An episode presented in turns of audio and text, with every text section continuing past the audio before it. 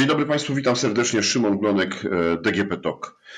E, dzisiaj porozmawiamy o Fairtrade. Czy to nowość na rynku, czy to taki ruch albo e, taki rodzaj biznesu, który już jest od dawna? No właśnie. Dzisiaj w Obiektywnie o Biznesie moim i Państwa gościem jest Michał Bryda-Przybyszewski, z Fundacji Fairtrade Polska. Dzień dobry, panie Michale. Dzień dobry. E, no to co to jest Fairtrade? Tak, tutaj warto na wstępie rozróżnić e, dwa pojęcia. E, Fairtrade pisane jako jedno słowo, tak jak to, jak to czytamy, i Fairtrade, co tłumaczymy jako sprawiedliwy handel. I to drugie pojęcie, sprawiedliwy handel, jest pojęciem e, szerszym, które dotyczy całego ruchu e, takiego oddolnego, społecznego, ale także biznesowego, e, w którym staramy się współpracować z rolnikami i pracownikami na globalnym południu, tak by te relacje były partnerskie, by wszystkie strony były odpowiednio traktowane. Mówiąc wprost, po prostu, żeby rolnicy z krajów globalnego południa otrzymywali uczciwą, y, uczciwe wynagrodzenie za swoją pracę. A dlaczego z krajów globalnego południa? Tak, i tu właśnie warto wrócić do, do początków tego ruchu sprawiedliwego handlu, z którego wywodzi się organizacja y, Fairtrade i, i, i certyfikat Fairtrade, o którym jeszcze będziemy mówić. I mówimy tutaj o globalnym południu i o rolnikach, pracownikach z globalnego południa, dlatego że no, jest to też poniekąd e, sprawa z kolonializmu i, i czasów kolonialnych, gdzie ten wyzysk był e, na porządku dziennym i my tutaj w państwach, w krajach, w regionie tak, tak zwanej globalnej północy, no, do tej pory w zasadzie korzystamy z dobrodziejstw krajów południowych, z ich surowców, ale także z rąk pracy tych ludzi. No i niestety, jak pewnie wszyscy wiemy, i to jest nadal dosyć poważny problem. Często dochodzi do wyzysku mm, i po prostu takiej eksploatacji tych regionów i tych ludzi bez żadnego, jakby, bez żadnych zahamowań. I stąd zrodziło się, zrodziła się taka potrzeba, by jednak te relacje naprawić, ponieważ no, wszyscy korzystamy z rąk, y, z ich pracy, z ich surowców. No i nie jest to do końca sprawiedliwe, jeśli ci ludzie żyją w skrajnej biedzie, e, pomimo tego, że dostarczają na cały świat bardzo potrzebne towary. Mhm. E, no dobrze, rozumiem, że rozpoczęło się to od e, ruchu społecznego, od aktywistów, którzy stwierdzili, nie tak powinien wyglądać światowy handel, nie tak powinien wyglądać handel jakimi towarami. Tak, y, są to towary, y, głównie towary, y, surowce spożywcze uprawiane przez rolników, czyli e, takie surowce jak kakao, kawa, herbata, cukier trzcinowy, e, ale też owoce, czyli na przykład banany, marakuja, wszelkie owoce egzotyczne, ale także na przykład bawełna czy złoto. Więc e, są to surowce, które przede wszystkim łączy to, że w większości przypadków nie mogą one być uprawiane w innym regionie świata niż właśnie e, w tych krajach globalnego południa. Może tutaj jeszcze warto wymienić o, o, jakich, o, o jakich konkretnie regionach mówimy, bo jest to e, Ameryka Łacińska, Karaiby, Afryka, Azja Południowa i Oceania. To są te, te regiony świata, które niekoniecznie są e, położone na półkuli południowej, więc dlatego tutaj mówimy o takim e, obszarze bardzo rozległym. Tak naprawdę, jeśli mówimy o globalnym południu, to, to mówimy o większości świata, ponieważ pod względem liczby ludności, jak i zajmowanej powierzchni, właśnie ten region globalnego południa jest e, znacznie większy niż, e, niż, niż Europa, Ameryka razem wzięte, więc... No i jeśli mówimy o globalnym południu w sensie producentów kawy, kakao, czy wielu owoców egzotycznych, no to właśnie one stamtąd są, no nie chcę powiedzieć w 100%, ale w ogromnej większości. Zdecydowanie tak, ponieważ no nie, ma, nie ma takiej możliwości, żebyśmy uprawiali e, efektywnie na taką skalę, jak to jest w, tam w tamtych regionach pochodzenia. nie ma możliwości, byśmy uprawiali tutaj na przykład w Polsce kakao czy, czy kawę. Po prostu te rośliny są bardzo wymagające, wymagają odpowiednich warunków wilgotności, także dostępu, z jednej strony dostępu do słońca, ale i odpowiedniego zacienienia, więc tutaj też kwestie środowiskowe są bardzo istotne. E, no i nie ma takiej możliwości, żeby na skalę taką przemysłową, z taką wydajnością uprawiać te, e, te surowce tutaj, więc jesteśmy e, zależni od tych ludzi, od tych miejsc. No i dlatego tym bardziej warto, jakby jest to, wszystkim nam się opłaca to, by o te regiony i o tych ludzi dbać, e, ale nie na zasadzie takiej e, doraźnej pomocy, nie umniejszając tutaj wszelkim organizacjom pomocy humanitarnej, która jest bardzo ważna, ale system Fairtrade i my jako organizacja Fairtrade zajmująca się certyfikacją produktów działamy w myśl, działamy w myśl takiej zasady trade not aid, czyli handel, uczciwe warunki handlowe zamiast właśnie takiej doraźnej pomocy.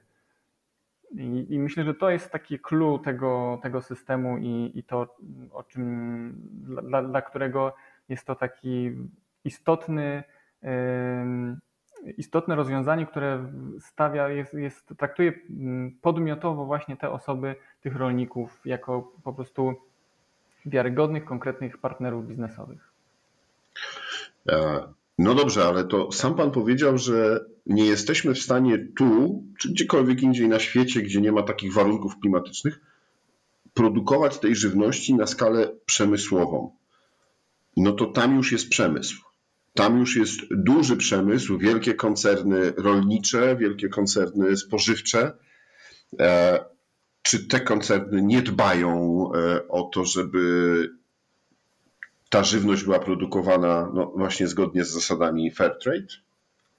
Właśnie jeśli tak spojrzeć na produkcję żywności globalnie, to okazuje się, że tak naprawdę y, różne są szacunki, ale powiedzmy około 70, nawet 80% y, produkcji rolnej czy, czy produkcji żywności to są y, drobni, drobni rolnicy, drobni farmerzy, najczęściej gospodarstwa takie rodzinne, przejmowane z pokolenia na pokolenie, I de facto to nie są, w większości nie są to olbrzymie plantacje, jakbyśmy mogli sobie to wyobrażać. E, I ci rolnicy, którzy no, prowadzą takie rodzinne, rodzinne biznesy, rodzinne gospodarstwa, w obliczu dużych korporacji, które z kolei skupują te plony, e, no są wielokrotnie, czy, czy najczęściej po prostu są bez szans, jeśli chodzi o jakieś negocjacje warunków pracy, jeśli chodzi o e, negocjacje warunków cen e, surowców. Po prostu oni muszą sprzedawać po takiej cenie, jaka jest e, na, na rynku. Jeśli ona jest poniżej kosztu produkcji, no to, no to muszą jakoś sobie radzić i, i są pozostawieni sami, sami sobie w takich sytuacjach. I po prostu, no, niestety, tutaj brutalne prawa rynku rządzą się tak, że mm, ci marginalizowani rolnicy nie, nie są w stanie potem prowadzić tych gospodarstw no albo robią to po prostu za mniej niż dolara dziennie, bo takie są szacunki. E, obecnie producenci na przykład e, ziarna kakaowego czy kawy zarabiają dziennie mniej niż dolara. Jest to bardzo powszechne, a przypomnijmy, że ONZ ustanowił, że taki próg ubóstwa to jest pensja na poziomie dolara 90 centów, więc oni nawet nie, nie, nie docierają do, tej, do tego progu ubóstwa, są znacznie poniżej. No i wspominał Pan o wielkich korporacjach. Y, no niestety tak to w praktyce wygląda, że duże korporacje po prostu mm, nie przejmują się za bardzo warunkami pracy, y, jakie tam panują. Stąd są bardzo potrzebne takie systemy jak właśnie Fairtrade, czy odgórne regulacje prawne, y, no bo trzeba przyznać, system Fairtrade jest, y, jest systemem dobrowolnym. To znaczy, że przedsiębiorstwa no, mogą albo nie muszą korzystać z takich rozwiązań, y, z takich certyfikatów. Natomiast jeśli wchodzą już tutaj regulacje na przykład na poziomie unijnym, no to wtedy już takie nawet największe korporacje muszą się do tych przepisów dostosowywać. Więc naszym zadaniem jest nie tylko certyfikacja produktów e, i, i propagowanie tych, tych wartości, rozszerzanie tego systemu o kolejne firmy, ale także rzecznictwo, działania takie, które mają na celu przekonać e, decydentów i, i regulatorów, żeby takie przepisy wprowadzać przepisy mówiące o tym, by zapewniać odpowiednie warunki pracy, żeby ta praca była w odpowiednich warunkach dobrych dla na przykład zbieraczy herbaty. No i żeby ceny surowców były na takim poziomie, żeby ci ludzie byli w stanie utrzymać siebie i swoje rodziny, żeby mogli żyć godnie, nie tylko pokryć koszty produkcji, ale mieć jeszcze na to, żeby mieć dostęp do e, opieki medycznej, móc posłać e, dzieci do szkół w wielu krajach, e, na przykład afrykańskich, ale też w Ameryce Łacińskiej czy w Azji. Nie ma bezpłatnej edukacji. Trzeba opłacać czesne dla dzieci. No i jeśli ci ludzie ledwo mogą prowadzić swoje przedsiębiorstwa, zarabiają ten, tego dolara dziennie lub niewiele więcej, no to nie, nie można tutaj mówić o, o sytuacji takiej, że oni są w stanie właśnie posłać dzieci do szkół, e, czy kupić e, jedzenie, które jest jakieś wartościowe. I, i ten krąg biedy się zamyka i, i, oni są po prostu bezradni w tej w starciu z, tą, z, tym globalnym rynkiem. Stąd takie działania są bardzo potrzebne i widzimy wielokrotnie, według naszych raportów, które, które co roku publikujemy, widać, że ta sytuacja się poprawia i coraz więcej rolników przystępuje do tego systemu. Y, tak jeszcze y, kończąc, obecnie mamy w, systemie Fairtrade ponad y, milion dziewięćset tysięcy rolników i pracowników najemnych z 70 krajów na całym świecie. No dobrze, to troszeczkę teraz uporządkujmy, bo na początku powiedzieliśmy o takim oddolnym ruchu i o tym, że żeby ten rynek i ten handel był sprawiedliwy, uczciwy i dawał godny zarobek tym, którzy wytwarzają e, tą żywność. E, natomiast w międzyczasie powiedział Pan też o regulacjach. No i tutaj rozumiem, że to już są politycy, prawnicy, Unia Europejska, ONZ albo kraje, które mogą w ten czy w inny sposób uregulować rynek i wymagać pewnych e, rzeczy, jeśli chodzi o produkty, które są dostępne w sklepach na danym terenie. E, no a jest jeszcze fundacja, której Pan jest przedstawicielem, e, która właśnie certyfikuje. No i jest e, ta społeczność tych rolników, którzy przystąpili, tak? To jakbyśmy wytłumaczyli, czym zajmuje się fundacja i jak ci rolnicy mogą przystępować, jak ci rolnicy mogą z Wami współpracować? Dokładnie. Fundacja i organizacja Fairtrade International, której my jesteśmy przedstawicielem tutaj w Polsce, wywodzi, wywodzi się z tego ruchu sprawiedliwego handlu i w myśl tych zasad y, postępuje, natomiast jest to bardziej y, uregulowana organizacja, mamy określone standardy, które muszą spełnić zarówno rolnicy chcący wejść do systemu, jak i później firmy i przetwórcy. I jest to o tyle ważne, że mm, za tym certyfikatem Y, kryje się y, to, że te standardy są spełniane.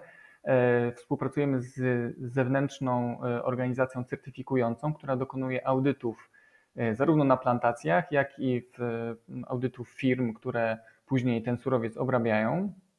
Jest to organizacja Flocert i audytorzy po prostu systematycznie sprawdzają, czy standardy są wypełniane, czy są respektowane prawa człowieka, czy odpowiednie wynagrodzenie jest wypłacone pracownikom najemnym na plantacjach, czy też tu są, dotyczą to, dotyczy to też takich standardów społecznych, takich jak równouprawnienie y, kobiet, mm, zakaz pracy przymusowej, zakaz pracy dzieci. Więc szereg takich standardów y, społecznych jest, y, no musi być przestrzegany, żeby w ogóle rolnicy mogli wejść do tego systemu, a później przetwórcy firmy które się zajmują przetwórstwem tych surowców, mogły, mogły z tego systemu korzystać. E, no i mamy też oczywiście standardy takie środowiskowe, bo jakby nie da się prowadzić e, sprawiedliwego biznesu w, w, w obecnej sytuacji klimatycznej, w, podczas kryzysu e, klimatycznego, gdzie to bardzo mocno uderza właśnie tych rolników z krajów globalnego południa, którzy de facto niewiele ich emisja gazów cieplarnianych, na przykład przez wszystkie państwa afrykańskie, to jest jakieś niecałe 3%. A z kolei bardzo z tego powodu bardzo cierpią e, rolnicy, bo zmiany klimatyczne po prostu dewastują ich uprawy. Więc kwestia adaptacji również jest podnoszona, adaptacji do tych zmian klimatycznych, również, również jest kwestią tym, czym się zajmujemy w, w systemie Fairtrade. No dobrze, to powiedział Pan o tym, jak, jakie warunki rolnicy muszą spełnić, żeby dostać się do systemu. Ale co system daje rolnikom? Jakie mają korzyści z tego, że przestrzegają tych zasad, że są partnerami fundacji. Tak, to jest właśnie bardzo ważne, że często jest tak, że nie wiem, Unia Europejska czy jakiś regulator wprowadza pewne przepisy, każe dostosowywać się do standardów, ale no jakby nic za bardzo w zamian za to za tym nie idzie. Natomiast w systemie Fairtrade jest tak, że za spełnienie tych wszystkich standardów, które E, no są takie podstawowe. No, mówimy tutaj o podstawowych prawach człowieka i za spełnienie tych standardów, czy, czy standardów środowiskowych, w zamian za to są, mamy takie dwa instrumenty finansowe. To jest cena minimalna, która polega na tym, że w momencie, gdy ceny, na rynku, ceny surowców na rynku spadają poniżej określonego, określonego progu, czyli na przykład poniżej, poniżej kosztów produkcji, E, wówczas wypłacana jest e, cena minimalna. To znaczy, że rolnik otrzyma zawsze e, taką, taki, taki koszt, taki, taką kwotę za sprzedawany surowiec, że on jest w stanie przynajmniej na tym poziomie zapewnić sobie możliwość sfinansowania tej produkcji. Drugim takim systemem, czy takim narzędziem jest premia Fairtrade. I to są dodatkowe środki, również wypłacane przy każdej sprzedaży surowców, E, I premia Fairtrade mm, już ma jakby określony cel wykorzystania, to znaczy to jest taki dodatkowy fundusz, który musi być wykorzystany y, na cele rozwojowe, to znaczy albo na modernizację na przykład gospodarstwa rolnego, albo na y, cele poprawiające e, takie służące lokalnej społeczności, czyli na przykład to może być budowa szkoły, remont szpitala, remont drogi, infrastruktury, podpięcie wody pitnej na przykład do wioski. Są to takie już bardzo konkretne działania, które, które mogą być finansowane właśnie z tej premii Fairtrade. I tutaj jeszcze warto powiedzieć, bo mówiliśmy o tej cenie, cenie minimalnej, która jest ustalana. 50% udziałów, czy, czy jakby połowa systemu należy do E, przedstawicieli rolników z krajów globalnego południa. Czyli po, tak w praktyce wygląda to tak, że na e, zgromadzeniu, corocznym walnym zgromadzeniu Fairtrade International e, połowa jakby głosów na tym walnym zgromadzeniu należy właśnie do przedstawicieli krajów globalnego południa. Więc decyzje o tym, jak, w jakim kierunku zmierza system, na jakim poziomie są ustalane te ceny minimalne i, i potem jeszcze jakieś dodatkowe narzędzia finansowe, wszystko to jest konsultowane albo nawet po prostu podejmowane decyzje są wspólnie.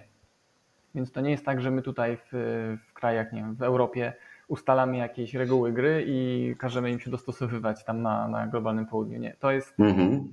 system Fairtrade właśnie działa tak, że y, wszystkie decyzje są podejmowane demokratycznie z udziałem samych rolników. E, no dobrze, to jeszcze zapytam o to, jaki jest plus dla nas, konsumentów? To jest dosyć obszerny temat.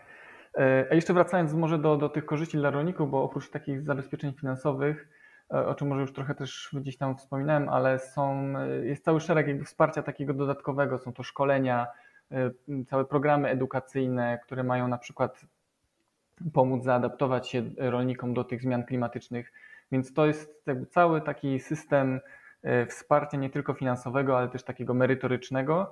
E, są prowadzone szkoły dla liderów. E, kobiety są bardzo mocno wspierane, żeby też stawać na czele takich spółdzielni rolniczych, być w zarządzie i tak dalej. Więc to oprócz tego, że wspieramy finansowo, to również idą za tym też takie dodatkowe programy. Natomiast jakie korzyści są dla nas? No jest ich bardzo wiele. E, przede wszystkim my mamy do dyspozycji, czy, czy mamy tutaj na rynku e, produkty, które są e, sprawdzone pod kątem tego, że przy ich produkcji nie były wykorzystywane na przykład, nie byli wykorzystywani pracownicy przymusowi, czy na plantacjach nie pracowały dzieci, tylko mogły wchodzić do szkoły, która na przykład została sfinansowana właśnie z premii Fairtrade. Więc po pierwsze to jest takie poczucie etyki, że ten towar jest sprawdzony pod kątem etycznym. Natomiast idąc dalej, sytuacja rolników jest bardzo poważna, bo średnia wieku dla na przykład plantatorów czy rolników uprawiających kakao wynosi około 50 lat. W przypadku kawy to taki rolnik ma średnio około 60 lat. E, jeśli e, problem jest taki, że po prostu młodzi ludzie nie chcą przejmować tych gospodarstw, bo jest to mało opłacalne. E, więc jeśli my nie będziemy teraz działać w tym kierunku, żeby oni chcieli uprawiać te surowce, no to może się okazać, że wkrótce nie będzie miał kto po prostu dostarczać nam e, tych wszystkich e, dobrodziejstw, z których my teraz korzystamy, do których tak bardzo się przyzwyczailiśmy. Albo, znaczy, na pewno ktoś będzie chciał to robić, ale ten koszt będzie bardzo wysoki. E, nie wiadomo też, jaka będzie jakość tych, tych produktów, więc w naszym interesie. I czy będą etycznie wytwarzane. I czy będą etycznie wytwarzane, bo to przede wszystkim o to chodzi. E, Panie Michale, jak widzę, temat jest e, jeszcze ogromny i pewnie nasi słuchacze z e, wielką uwagą będą słuchali tego podcastu, więc myślę, że jeszcze kilka razy do Pana się odezwę i zaproszę, żebyśmy porozmawiali o tym, jak wygląda ten rynek w, w Europie, w Polsce. Ale dzisiaj poprosiłbym Pana o to, żebyśmy dali jakąś taką szybką wskazówkę, jak znaleźć, jak szukać, jak są oznaczone te produkty. Bo jeśli ktoś będzie szedł e, do sklepu e, i stwierdzi, OK, chciałbym być zgodny z e, ruchem Fairtrade, chciałbym kupować takie produkty, to jak może to sprawdzić? Tak, przede wszystkim naj, najprościej sprawdzić opakowanie takiego produktu, bo na, jakby na, w, pierwszym, w pierwszym widoku, tak jak produkt jest prezentowany na opakowaniu, y, powinien być widoczny znak y, certyfikacyjny, znak Fairtrade. Zazwyczaj jest to y, czarny prostokąt i na tym czarnym prostokącie jest umieszczony taki okrągły znak, symbol składający się z dwóch kolorów. Jest to kolor zielony i niebieski. To wpisana jest postać, taka symboliczna postać, czarna postać rolnika i zawsze jest też podpisany wielkimi literami Fairtrade, żeby nie było wątpliwości o co chodzi, więc nawet jeśli ktoś może nie kojarzyć e, tych kolorów, to, to mm, ten napis pojawia się na znaku. Możemy też spotkać wersję taką białą, która dotyczy konkretnych składników znajdujących się w danym produkcie, czyli na przykład w Polsce jest to najczęściej spotykana wersja z Fairtrade Cocoa, czyli po prostu kakao w tym produkcie zostało pozyskane na zasadach e, Fairtrade. Natomiast jakby ten znaczek okrągły, e, który jest też w logotypie naszej fundacji, czyli ten zielono-niebieski, zielono-czarno-niebieski znak jest taki bardzo charakterystyczny. Jest to taki, wpisana jest to postać rolnika z, z, z uniesioną e, ręką, więc myślę, że każdy, każdy łatwo, łatwo to rozpozna. Zapraszamy też na naszą stronę do mediów społecznościowych tam też jesteśmy i można sprawdzić, jak ten znak wygląda w praktyce, jak, jak, jak on się prezentuje. No a ja jestem ciekaw, czy nasi słuchacze e, zainteresują się i sprawdzą, e, czy, czy rzeczywiście produkty, które kupują, są zgodne z duchem Fairtrade. Panie Michale, dzisiaj bardzo dziękuję Panu za rozmowę i za przybliżenie nam, czym jest ten ruch, czym jest ten system, no i że warto e, naszymi decyzjami zakupowymi e, wspierać sprawiedliwą produkcję. Tak jest. Dziękuję serdecznie za zaproszenie. Bardzo się cieszę, że, że mogłem tutaj przedstawić e, nasze wartości, nasze idee i gorąco zachęcam wszystkich, bo wystarczy po prostu wybrać odpowiednią kawę z, z certyfikatem i możemy cieszyć się i dobrym smakiem i jednocześnie mm, pozostać tym dobrym smakiem, że jednak wspieramy etyczne pochodzenie surowców. Proszę Państwa, moim i Państwa gościem był Pan Michał e, Bryda-Przybyszewski e, z Fundacji Fairtrade Polska, a to było DGP Talk obiektywnie o biznesie. Rozmawiał Szymon Blonek. Do usłyszenia.